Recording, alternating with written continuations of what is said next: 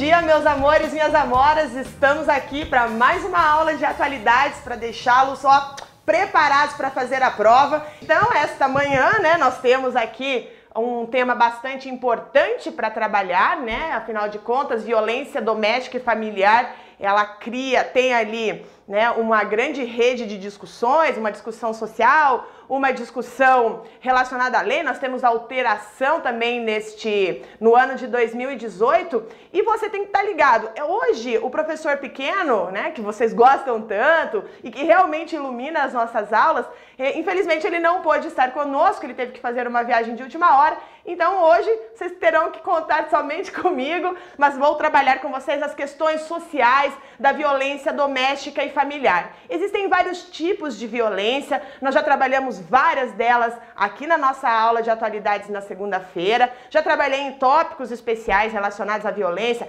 seja a violência policial, a violência do Estado, enfim, existem é, uma, a discussão da violência é extremamente importante, especialmente quando nos últimos tempos as provas, os concursos é, estão direcionando esse debate da violência relacionado às questões de direitos humanos, na questão do Estado de Direito, né, de direito democrático e tudo mais.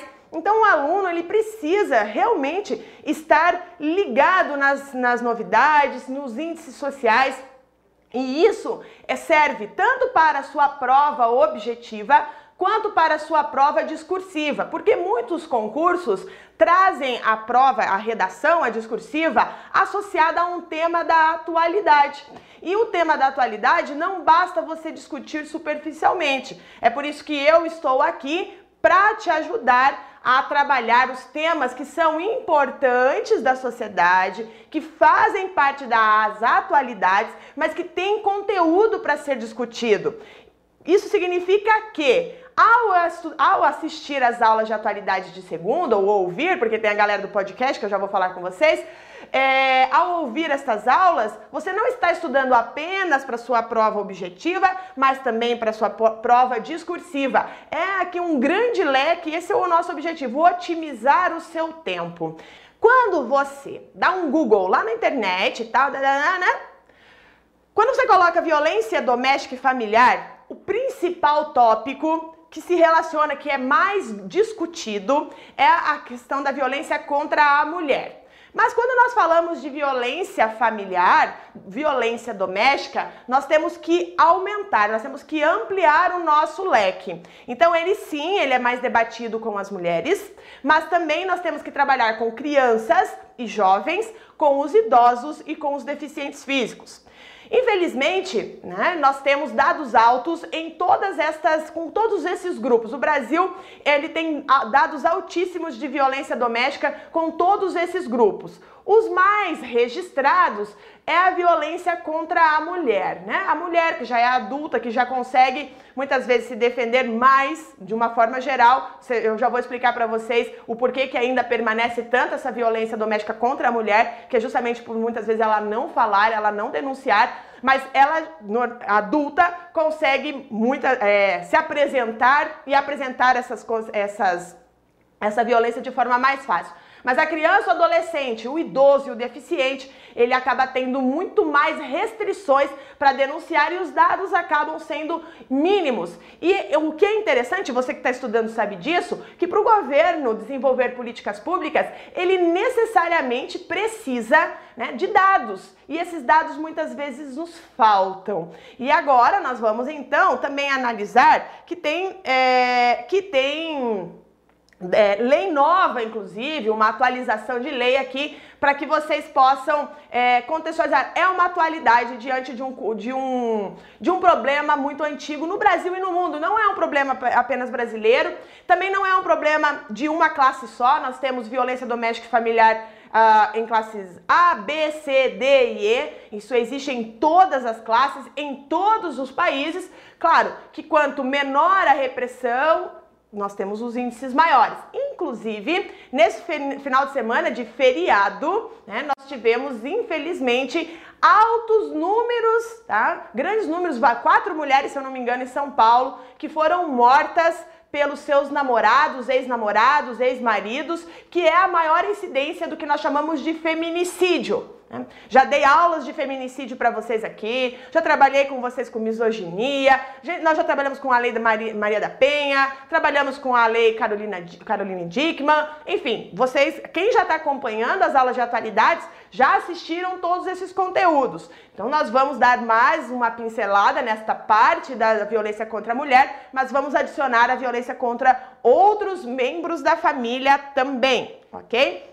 A gente vai estudar então a Lei 13.721 de 2018. Vamos começar é, com esta lei. Veja, essa lei ela é só um caminho para que a gente possa fazer a discussão de hoje. Então, a nossa aula é violência doméstica e familiar a Lei 13.721 de 2018. Essa lei provavelmente ela será trabalhada com era era para ser trabalhada com o professor pequeno hoje, mas infelizmente ele teve o seu compromisso e não pôde nos é, acompanhar na aula. Então ele vai gravar essa lei em outro momento, ele ou outro professor aqui do Fox Concursos. E o que diz essa lei? A Lei 13.721 de 2 de outubro de 2018. Então olha só, olha o Focus, gente. O Focus é demais, né? Olha o que, que a gente faz para vocês, a gente traz notícia fresca para vocês aqui, né? Então, altera o decreto-lei número 3689 de outubro de 1941 do nosso Código de Processo Penal para estabelecer que será dada prioridade à realização do exame de corpo de delito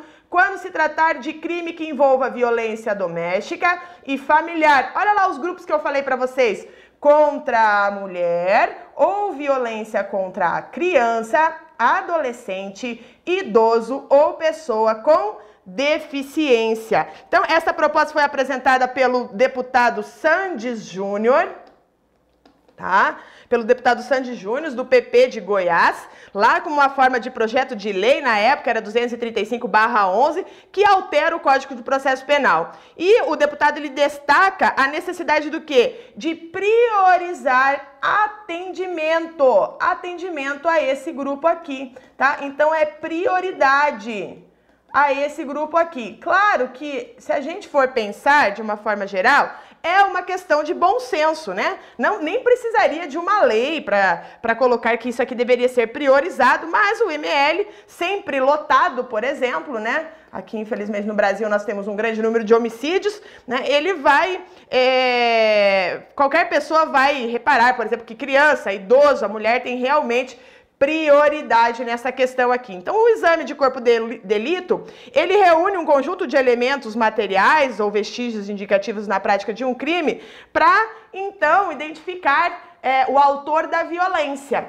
Então, contra esse grupo que são tidos né, como mais frágeis, mais sensíveis diante de várias questões. Não é só uma questão física, mas é uma questão social, uma questão psicológica, uh, uma questão de vulnerabilidade tá? Claro, isso aqui é como nosso, a, nossa, a nossa lei enxerga as temáticas relacionadas à violência. Então, nós, é, muitas vezes, o que, que se observa? que estas vítimas, a mulher, o idoso, a criança, o adolescente, o deficiente físico, ele é violentado de forma repetida. Não é uma violência específica, não é uma briga de rua, não é uma violência psicológica, por exemplo, dentro de um do seu tra do trabalho, né, que pode acontecer esporadicamente. Aqui nós estamos falando, né, de de responsabilização daquele que pratica o crime contra, essas, contra esses grupos uh, que faz repetidamente esta violência. Como eu já falei para vocês, a violência ela não é apenas física, a violência tem outras características que eu vou trabalhar com vocês aqui. A Organização Mundial da Saúde, tá? Vou mostrar, deixa eu colocar aqui, colocou Deixa eu colocar aqui. Colocou uma, um estudo das principais é, os, principais causas de violência doméstica, enfim, e eles observaram, né, que aqui, ó, violência física de, ao longo da vida, violência sexual ao longo da vida, violência física e sexual ou ambas ao longo da vida. E a Organização Mundial da Saúde, porque violência é trabalhado também na saúde, eu, por exemplo, trabalho num hospital público, também sou enfermeira, então trabalho num hospital público, e a gente observa, né, muitas vezes, que a, é, vítimas de violência doméstica chegam até o hospital, né, com problemas a serem solucionados pela saúde. né? É facada, é tiro, é agre... né? Enfim, N tipos de agressões que podem acontecer e que é resultado desta relação. E como eu falei para vocês, o caso do fina... desse, fina... desse feriado, né? Lá em São Paulo, que as mulheres foram mortas pelos seus ex-maridos ou ex-namorado ou namorado, é, que é uma causa de feminicídio, ele é um, a grande característica, por exemplo, contra, da violência contra a mulher. Normalmente, os principais agressores, mais de 80% dos casos de feminicídio, foram é, ocasionados por por esses, é, por esse namorado, por esse ex-marido, por esse marido, enfim, né, que são as pessoas mais íntimas. E essa que é por, por esse motivo a importância dessa lei, porque é na intimidade que se acontece a violência. Uma coisa é você denunciar alguém que te agrediu no trânsito. A pessoa não tem vínculo emocional com você. Agora, quando você tem um vínculo emocional, é o pai dos seus filhos, é o dito amor da sua vida, e essa pessoa te agride, seja física, seja seja psicologicamente, seja sexualmente, isso acaba tendo barreiras a serem né, é, transpostas para que essa violência seja denunciada, né? Bom, é, continuando aqui, deixa eu só passar aqui o meu gráfico. É, então, dentro dessa, dessa, desse estudo aqui da Organização Mundial da Saúde, 80% dos casos, tá? é, são desse, desses grupos de namorado e marido. Só para vocês terem uma ideia, que no Brasil, tá? A cada cinco mulheres espancadas, é, é, nós temos, perdão, nós temos cinco mulheres espancadas a cada dois minutos no Brasil, tá? Então, só num, num pouquinho, num trechinho curto da nossa aula, cinco, cinco mulheres foram violentadas no Brasil. Isso é um dado alarmante, né? Um dado alarmante e importante aqui, né?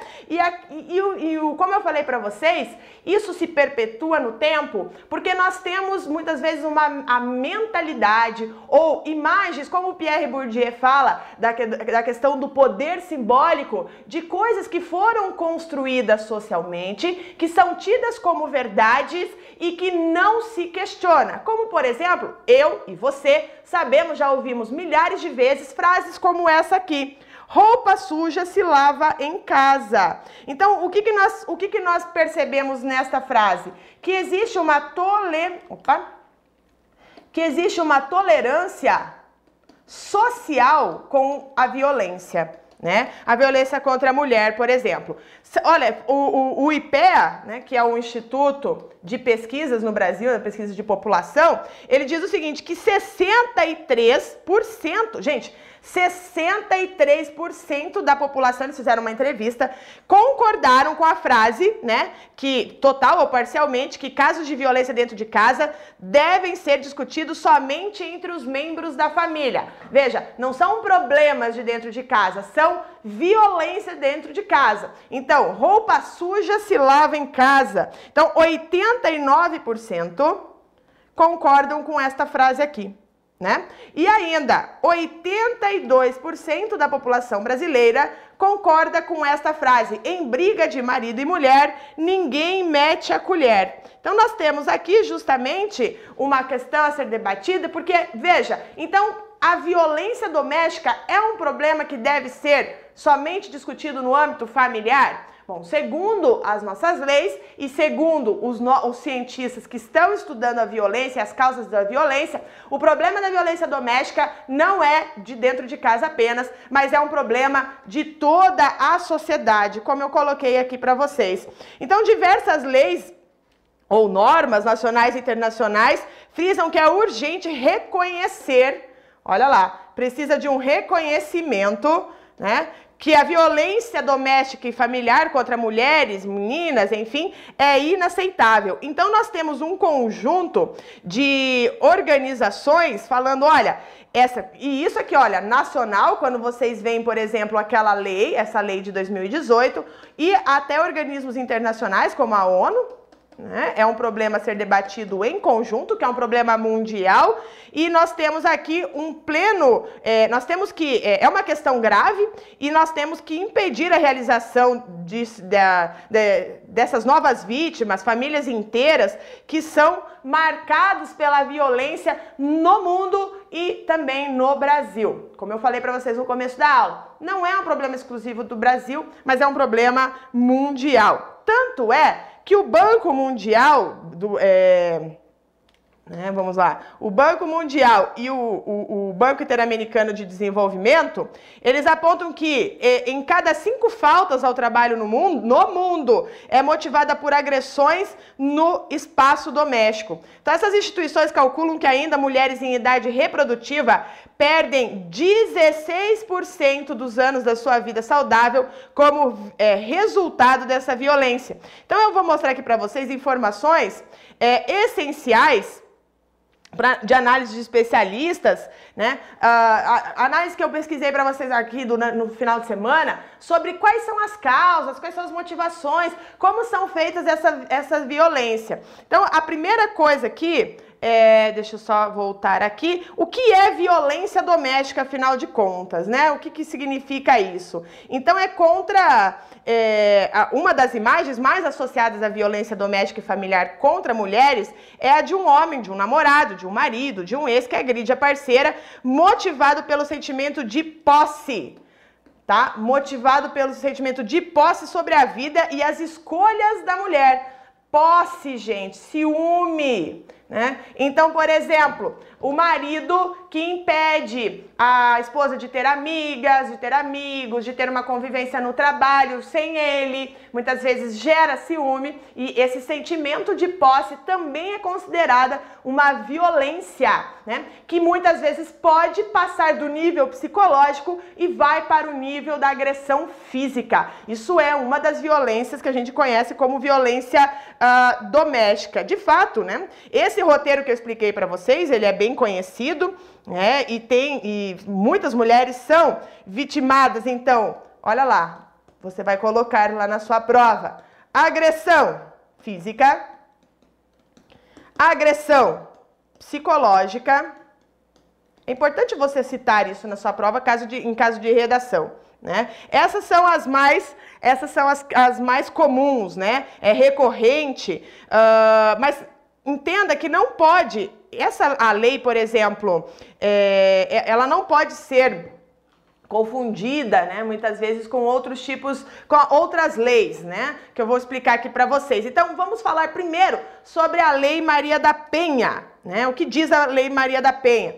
Então, esta lei, ela coloca ali no seu artigo 5 né, uh, que é baseado ali, né, violência doméstica, familiar, contra a mulher é qualquer ação ou omissão baseada no gênero que lhe causa morte, lesão, sofrimento físico, sexual ou psicológico ou dano moral ou patrimonial. E isso é, então, definido aqui no artigo 5 da Lei Maria da, Penha. Então, você vai observar aqui, tá bem bonitinho para vocês aqui ó, os, os mecanismos. E nós temos aqui, olha lá, no âmbito da unidade doméstica, compreendida como espaço de convívio permanente de pessoas com ou sem vínculo familiar, inclusive as esporadicamente agregadas no âmbito da família, compreendida como a comunidade formada por indivíduos que são e se considera aparentados, unidos por laços naturais, por afinidade ou por vontade expressa.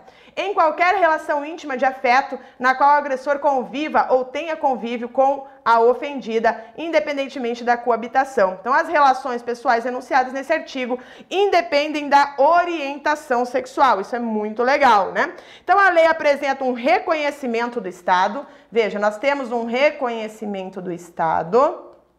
E esse é o primeiro motivo, né? A primeira, o primeiro passo né? Uh, que os papéis associados ao gênero feminino e um lugar privilegiado do gênero masculino nas relações do que de vulnerabilidade que eu acabei de falar para vocês acabam sendo é, expostas a certos tipos de violência. Então a vulnerabilidade isso já vamos, já vamos estender, né? Vamos estender que não é somente para mulher. Quando eu falo de lei da Maria da Penha, é para mulher. Mas quando a gente fala na lei da violência doméstica familiar, todos os demais grupos são inseridos aqui nessa discussão. Também, eu quero mostrar para vocês que a Lei Maria da Penha, ela define cinco formas de violência doméstica e familiar, deixando claro que não existe apenas a violência que deixa marcas físicas evidentes. Então, quando você vê lá violência psicológica, quando alguém é, é xingado, humilhado, ameaçado, intimidado, amedrontado, né, recebe críticas contínuas, os atos são desvalorizados, a, a opinião da mulher é desconsiderada, ou o deboche público, diminuir a autoestima, fazer a mulher ficar confusa, achar que está louca, enfim, né? Isso é um tipo de violência que é muito comum. Também nós podemos colocar aqui para vocês né, que eu estava falando da, da violência psicológica. Né? Agora, a violência física, prof, o que, que eu vejo na violência física? Olha, quando uma mulher é espancada, empurrada, quando são atirados objetos, sacudida, ela recebe puxões de cabelo, mordidas, enfim, mutilações, enfim, até o uso de arma branca com, com ferimentos ou arma de fogo, são consideradas violências físicas. Agora, a violência sexual né? Forçar a ter relações sexuais quando a mulher não quer. Então, assim, não é só um estranho que chega e estupra a mulher, né? Isso é uma violência sexual. Não. É. O próprio marido, a mulher, sei lá, tá lá dormindo e o marido, sem o consentimento dela, né, acaba mantendo relações sexuais com ela. Isso é estupro, tá? Isso é violência sexual, mesmo que seja a esposa. A mulher tá dormindo, não consentiu e é o marido, então, praticou ali sexo com ela. Isso está enquadrado também como violência sexual. Colocando ainda para vocês a violência patrimonial. Patrimonial. Aqui, pessoal, retirar, é, retirar ali o dinheiro dela, controlar o dinheiro dela, é, causar danos aos objetos que ela gosta, né? Por exemplo, ela tem uma moto, o marido não gosta que ela anda de moto, aí ele vai lá e quebra o espelho uma semana, sei lá, fura o pneu, uh, ou separou, vai dentro da casa da mulher, da ex-mulher e queima os seus documentos, retira coisas importantes. Isso é um dano, uma violência patrimonial, que também está inserida ali na Lei Maria da Penha. Também a violência moral, né? Essa aqui também é importante quando se faz comentários ofensivos na frente de estranhos, humilha a mulher publicamente, expõe a vida íntima do casal para pessoas, inclusive nas redes sociais que esse é o grande mal da época em que vivemos, né? A violência, a, a exposição moral da sua esposa ou da sua ex-esposa, namorada, enfim, o que for, uh, publicamente, especialmente em redes sociais, que foi é, que acabou sendo muito mais disseminado no, com a, a questão da internet. E é, lembrando vocês, né? Quem cuida dessa questão de exposição na internet é a Polícia Federal. Então, uh, é, tem já tivemos um debate sobre isso, sobre a questão da misoginia, o trabalho da Polícia Federal nas redes sociais. Tem aula gravada sobre isso. Se você ainda não assistiu, volta lá nas nossas aulas que tem lá no especial da PF, quando a gente estava preparando nossos alunos para PF. Na maioria dos casos, diferentes formas de violência acontecem de modo combinado. Então, as 30% das mulheres, segundo a Organização Mundial da Saúde, disseram ter sido agredidos pelo parceiro e afirmaram que foram vítimas de violência física e sexual, tá? A violência física e sexual é um combinado bem frequente. Mais de 60% admitem ter sofrido apenas agressões físicas e 10% dizem ter sofrido apenas violência sexual. Mas a gente sabe que a maior parte das agressões é, conjugais, elas não é, refletem o padrão, porque muitas vezes essas, essa, isso não é uh, denunciado e nós não temos os dados completos. Isso que é a grande questão. Nós não temos a realidade completa por falta de denúncias, medo, né? Além da ação, nós temos a omissão diante da violência, né, que é responsabilidade pela lei, então fazer de conta que não viu, omitir-se ou ser conveniente, conivente, perdão, com a agressão aos direitos da mulher também é uma maneira de praticar violência. Então, é, isso aqui eu só, tô, eu só juntei a questão da Maria da Penha porque a gente estava falando especificamente sobre a questão da mulher. Todos os demais grupos têm as suas leis, que vão então é, agregar a lei 12.000, deixa eu ver que eu sempre esqueço o número dela, tá? A lei 12.721 que dá prioridade de atendimento a esse grupo aqui, né? Ao grupo de mulheres deficientes, uh, crianças, adolescentes e deficientes físicos.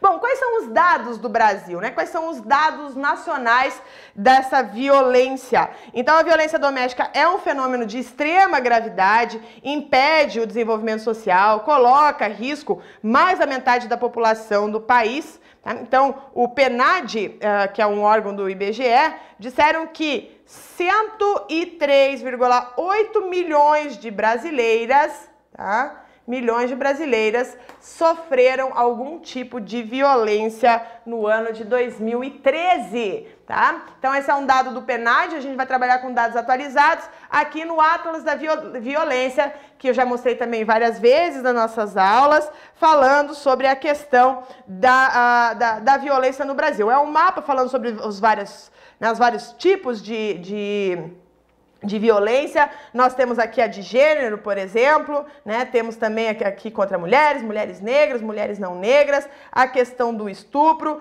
A, a maior parte, né? Nós temos aqui um grande número de registros no sistema da, de saúde, também nos registros policiais. Esse é um mapa muito importante que você deve estudá-lo com carinho para que você possa é, fazer a sua prova e inserir esses números na sua prova. Né? Então, você vai mostrar erudição, além da prova também contabilizar para vocês. Olha, veja que nós temos aqui o maior número de, de homicídios no grupo de mulheres, é o maior número é entre negras. Né? Nós temos as negras, então olha lá, em 10 anos a taxa de homicídios de mulheres negras aumentou 15,4%.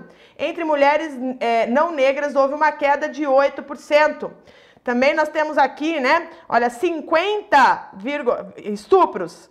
50,9% são crianças de até 13 anos, depois 17% adolescentes entre 14 e 17 e 32% de acima de 18 anos.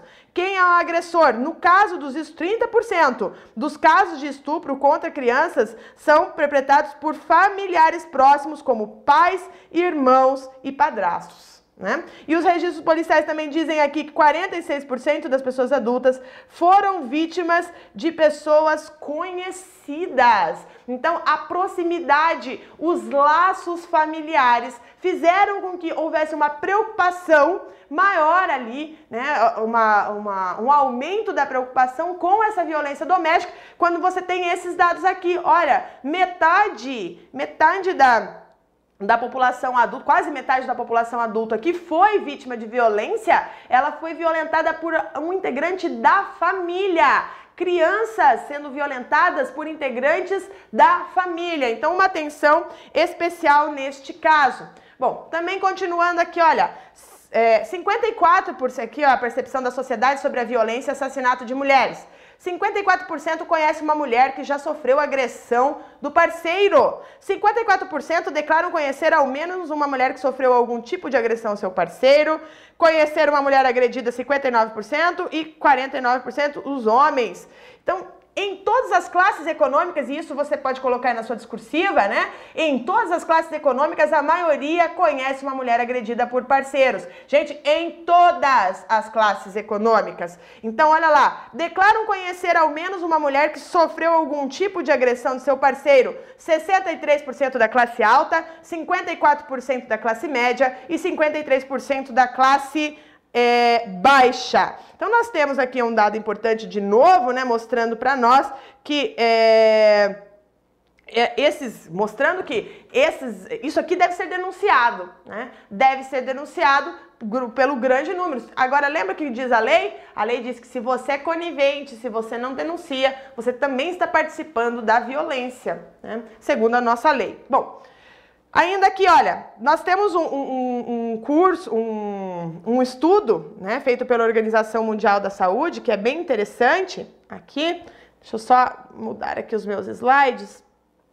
Né? Esse estudo realizado pela Organização Mundial da Saúde, estudo, né, Estúdio Multipaís de la OMS, não vou tentar falar espanhol aqui, tá? Mas falando sobre a saúde da mulher e a violência doméstica, constatou, gente, que 20% das mulheres agredidas fisicamente pelo marido no Brasil permaneceram em silêncio né? Permanecer em silêncio e não relatar experiência nem mesmo para as outras pessoas da família ou amigos. Por isso que é difícil quebrar ali o silêncio dessa violência. Por outro lado, né, essa pesquisa também mostra que apenas 2% é, 2% da população é, nunca ouviu falar da Lei Maria da Penha e que 86% dos entrevistados, as mulheres, passaram a denunciar mais casos da violência doméstica após a lei. Né? Então, como é importante. Ah, eu, porque às vezes não nem sabia, né? Aqui tá até os dados, né? É, nem sabia que havia possibilidade de apresentar essa, é, de apresentar uma denúncia uh, e não tinha conhecimento da lei. Então, conhecer a lei é extremamente importante, né? E quais são as causas? Então, nós temos aqui, né, a questão da desigualdade na relação que a, a Organização Mundial da Saúde coloca tá? Desigualdade da relação.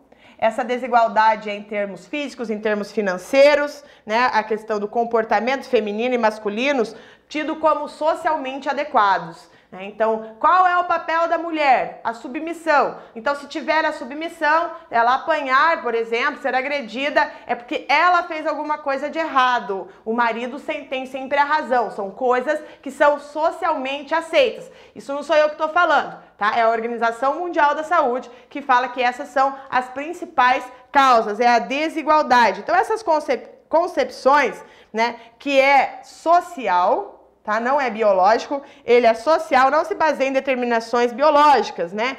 Então, o homem, por exemplo, não é natural que ele tenha uma. Não, não é natural que ele seja agressivo, que ele é, é com a sua parceira, né? Isso não é biologicamente constatado.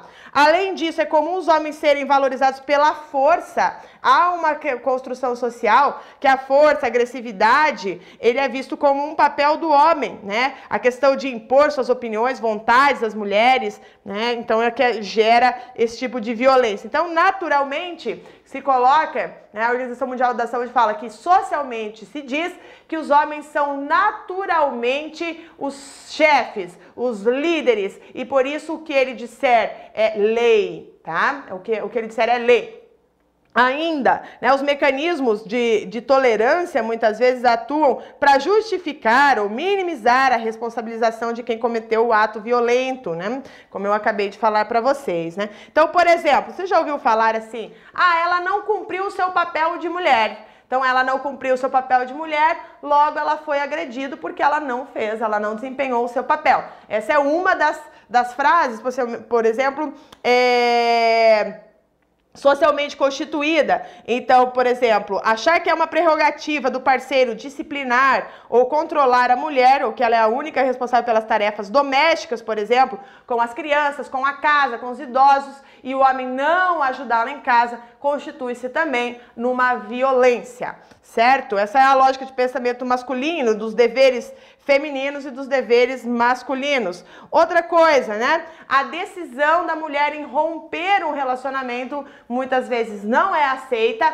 e aí então a mulher é vítima de é, alguma agressão que ah, muitas vezes acaba levando à morte. Então, você vê muito mais dados de mulheres que romperam um relacionamento e são assassinadas pelo seu ex-namorado ou ex-marido do que o contrário, né? Uma mulher vai lá e mata o ex-marido, né? Ou o ex-namorado. Você vê muito mais no sentido oposto esta agressão. Também ali é, colocar colocar a responsabilização para a mulher, tipo, ah, foi ela quem começou a, a agressão. Então, por isso, eu tive que agredi-la também. Essa é uma responsabilização para o outro. Outra questão que se coloca muito, segundo a Organização Mundial da Saúde, é a utilização do álcool como justificativa para a agressão. Ah, eu estava alcoolizado, eu não me lembro do que eu fiz, me desculpa. E muitas vezes as, a Organização Mundial da Saúde mesmo diz que as mulheres elas acreditam que o marido, que o namorado vai melhorar, que isso foi um caso porque ele estava bebendo. Ah, ele é bom, ele é bom para mim, né? É uma frase que eu acho péssima, mas assim, ele é bom para mim quando ele está são. Infelizmente, quando ele bebe, ele fica agressivo, né? Então, a justificativa da, do álcool. E aqui vamos colocar aqui o artigo 35 da Maria da Penha, que, que fala, né, que prevê que sejam criados pelo, pela União, pelos estados, pelos municípios centros e serviços para a realização de atividades reflexivas, educativas, né, é, pedagógicas voltadas para os agressores, que essa é uma parte importante das ações do enfrentamento contra a violência, da, da, violência contra as mulheres, né? Ainda que existem poucos serviços no Brasil, então aqui ele prevê isso, né?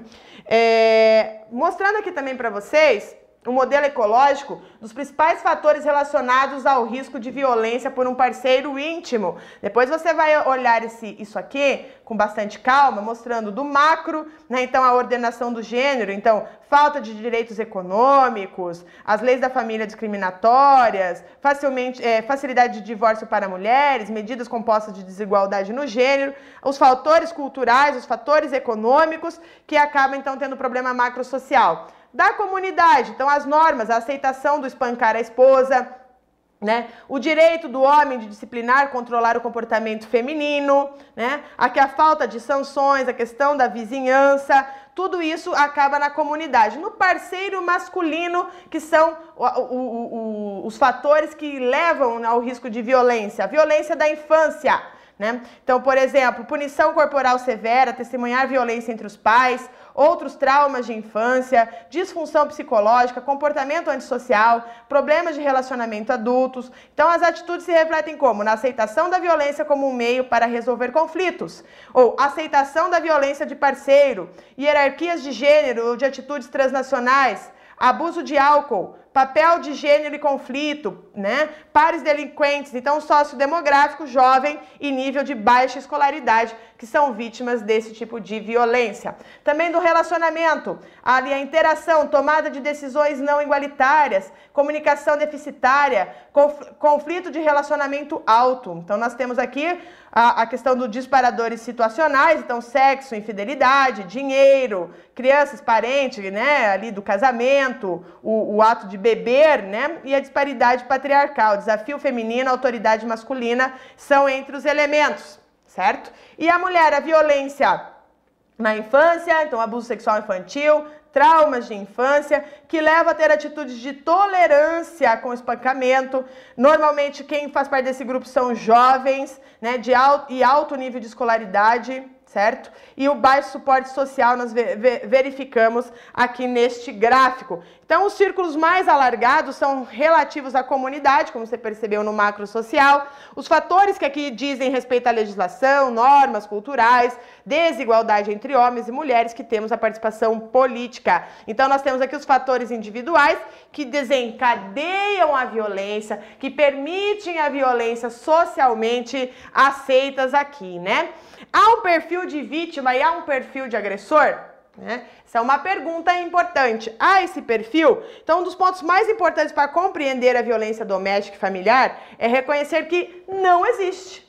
Não existe um perfil de vítima, nem um perfil de agressor, né? Um, ou um padrão é, absoluto né, de comportamento. Até coloquei aqui para vocês a Juliana Belloc, é, defensora pública do Estado de São Paulo, ela disse o seguinte: não podemos só trabalhar com padrões absolutos, temos que ir ao cerne das relações familiares, compreendê-las. Às vezes, a gente vê alguns padrões. Por exemplo, o juiz pode olhar um caso e dizer mulher contra mulher raramente é violência doméstica, já homem contra mulher sempre é. E na prática sabemos que pode haver muitas configurações. Esses padrões, quando colocados como absolutos, levam a equívocos. Então é preciso analisar em que bases de discriminação de gênero aquela família ainda trabalha ou não, tá? Outra questão, cada relação violenta tem um contexto. Então, mapear o contexto da relação né, é essencial para identificar a questão das agressões. E aqui nós temos a Jacira Vieira de Mello, diretora executiva do Instituto Patrícia Galvão, que diz assim: olha, a violência dos direitos humanos das mulheres atravessa gerações e fronteiras geográficas e ignora diferenças de níveis de desenvolvimento socioeconômico. De novo, o que eu estava falando para vocês agora há pouco, não tem classe social para isso, né? A violência está mais presente do que se imagina em diversas relações e acontecem cotidianamente. E qual é essa dinâmica da violência doméstica, né? Então a própria dinâmica, ela costuma se repetir, como eu falei para vocês. Então, são ações repetidas, né, uh, que pode muitas vezes minar a capacidade da mulher, né? Então, às vezes a falta de conhecimento, às vezes inicia com uma questão psicológica, né, com uma agressão psicológica que se estende para agressão física. Então, a questão da, da, da repetição da agressão, ela é bastante complexa e acaba então proporcionando, esse, levando, né, como consequência esses grandes, esses altos números de violência contra a mulher. Bom, vamos falar sobre a violência contra os idosos agora, né? Olha lá a ONU numa reportagem de 6, do mês 6 de 2018, Fundo de População da ONU alerta para a violência contra idosos.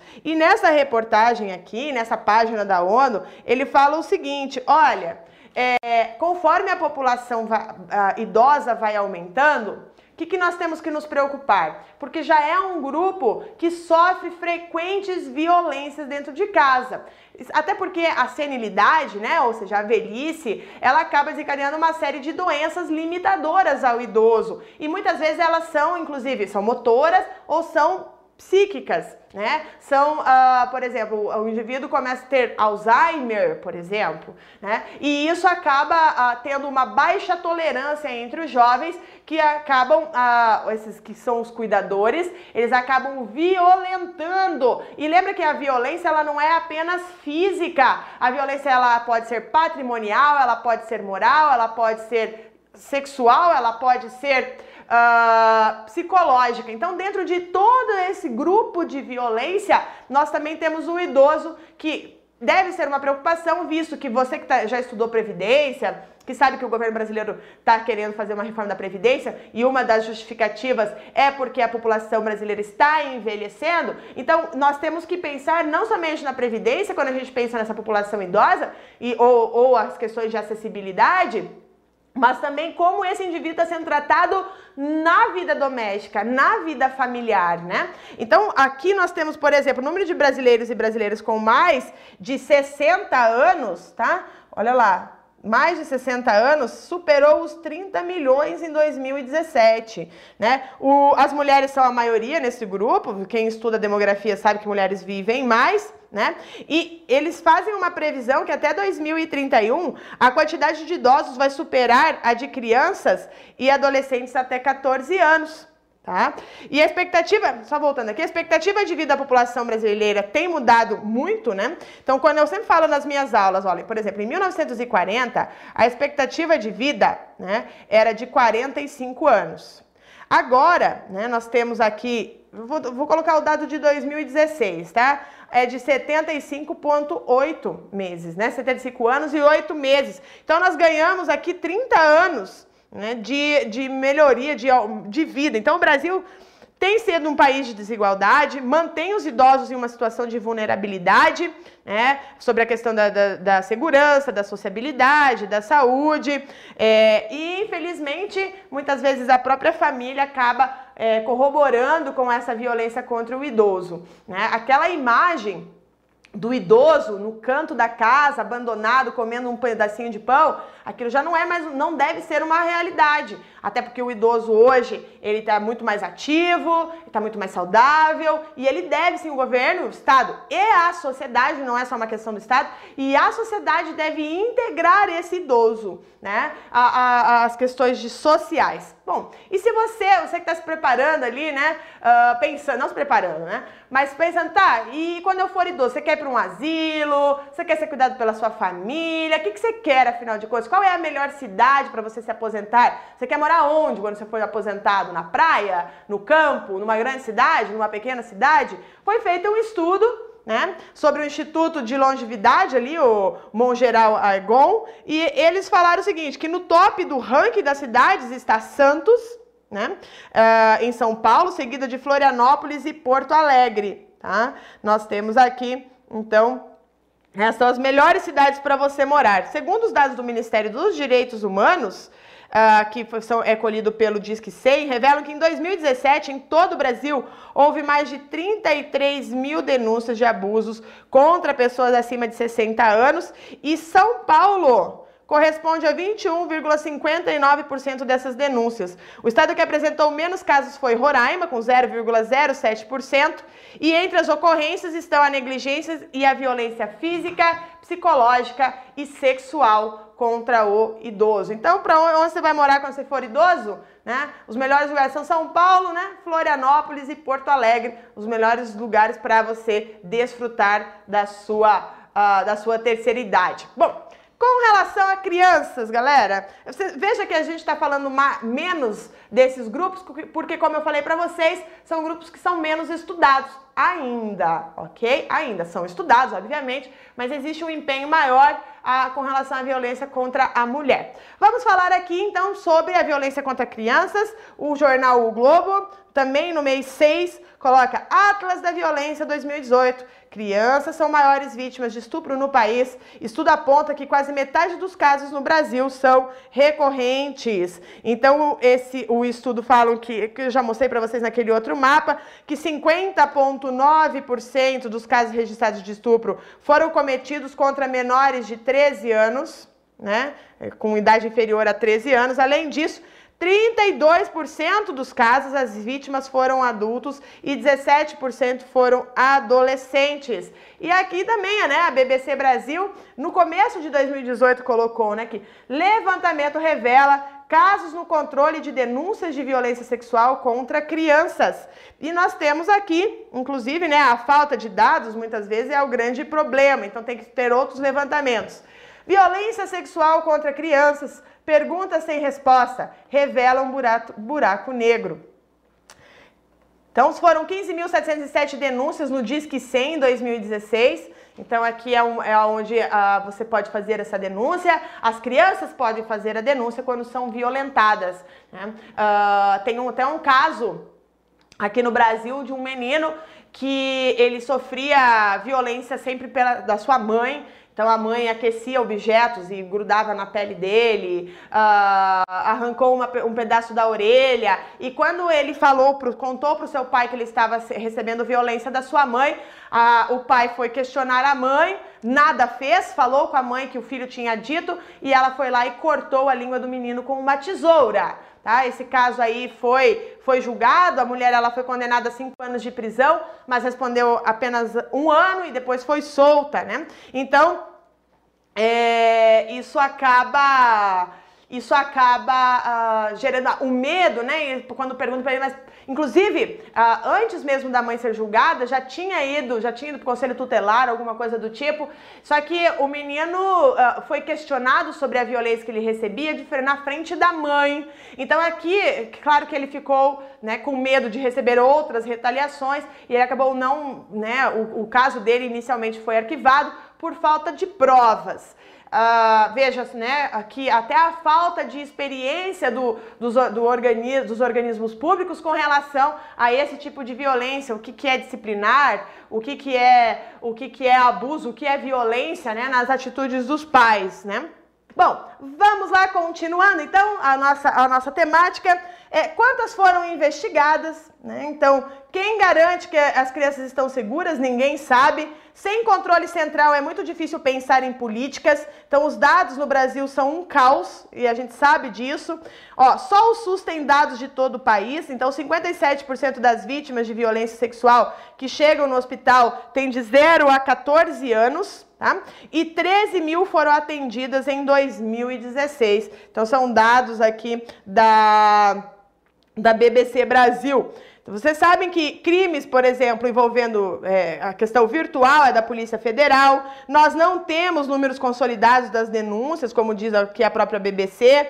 As suspeitas podem chegar a ligar ao Disque Denúncia e serem encaminhadas a algum desses, algum dos canais, mas muitas vezes não segue, uh, não segue o caminho é, para resolução dos problemas. Então nós temos baixa resolutibilidade. Então esse é uma, um problema. A gente precisa resolver. Não basta criar números, não podem ser apenas números. Os números ainda são baixos, como eu já falei para vocês. As denúncias são poucas, né? Vamos continuar aqui. Olha lá, violência contra a, a deficiência. Então, violência sexual contra deficiência atinge 10% do total dos casos de estupro. Então, um caso, nós temos aqui de novo o, o, o, da, o Atlas da Violência 2018, que indica que dos 22.918 casos de estupros apurados em 2016, 10,3% das vítimas tinham alguma deficiência. Desse total, 31% tinha deficiência mental, tá? E 29,6% possuíam transtorno mental. Então, esse é um dado chocante, né? Também é, tem casos de estupro coletivo, gente, tá? De, que dentro do estupro coletivo, 12,2% são contra vítimas que têm algum tipo de deficiência. Então, no Brasil, o estupro ele é historicamente pouco notificado às autoridades pela questão da vergonha, né? Muitas vezes a vítima ela se sente envergonhada, com problemas com seu corpo, com a sua atitude. Aí engloba a questão do socialmente aceito, daquilo que a culpa é dele porque ele estava assim assim assado. Então, a cultura do estupro, segundo os dados do SUS, ele é considerado ele é historicamente marcante, o, SUS que é, acaba atendendo essas vítimas muito mais do que a, a, própria polícia, porque não é denunciado. Então, por isso que a gente tem mais dados relacionados ao SUS em todas as áreas, todas as regiões do Brasil. Então, a pessoa, o cuidador, muitas vezes, né, é, o problema é que é silenciosa. No caso do deficiente físico, né, todo eu falei para vocês, é, é difícil a esposa denunciar o marido, o filho a denunciar o pai, né? O idoso de, denunciar o seu cuidador, ou o seu filho, ou a sua nora, o seu genro que ajuda a cuidar. Agora, o deficiente físico, perdão, o deficiente mental, muitas vezes ele não sabe nem o que está acontecendo, não é realmente denunciado, que ele, né, ele ter conhecimento sobre os, né, ele não tem essa capacidade. Então, se descobre que está ocorrendo violência sexual quando tem uma gravidez envolvida tá? Isso nos casos das mulheres, mas no caso dos homens, né? Então, essa é um dado ainda baixo, com certeza é muito maior do que 10% de violência, nós temos um, maior, um número muito maior de violência relacionado à questão dos deficientes mentais. Certo, pessoal? Então, é, eu espero que tenha ajudado vocês esta aula para que você, com o leque do, do, da discussão com relação à violência tenha sido ampliado para vocês nesta manhã. Como eu falei para vocês, o debate da lei específico da, de 2018, o professor de direito penal, o, direito, o professor de direito de processo penal vai trabalhar com vocês. O professor Marcelo Adriano já gravou vídeo falando sobre isso. Então vocês acham a discussão da lei nos termos jurídicos, na linguagem jurídica, que não é a minha área. Então eu trago para vocês, se caso aparecer na sua prova alguma discussão dessa lei relacionada aos dados sociais no mundo e no Brasil, você já tem ferramentas para fazer uma discursiva sobre isso e você também tem é, conhecimento para responder questões objetivas de atualidades. Então, tenha um excelente dia, uma excelente semana e aguardo vocês na próxima segunda-feira. Um grande beijo e até mais!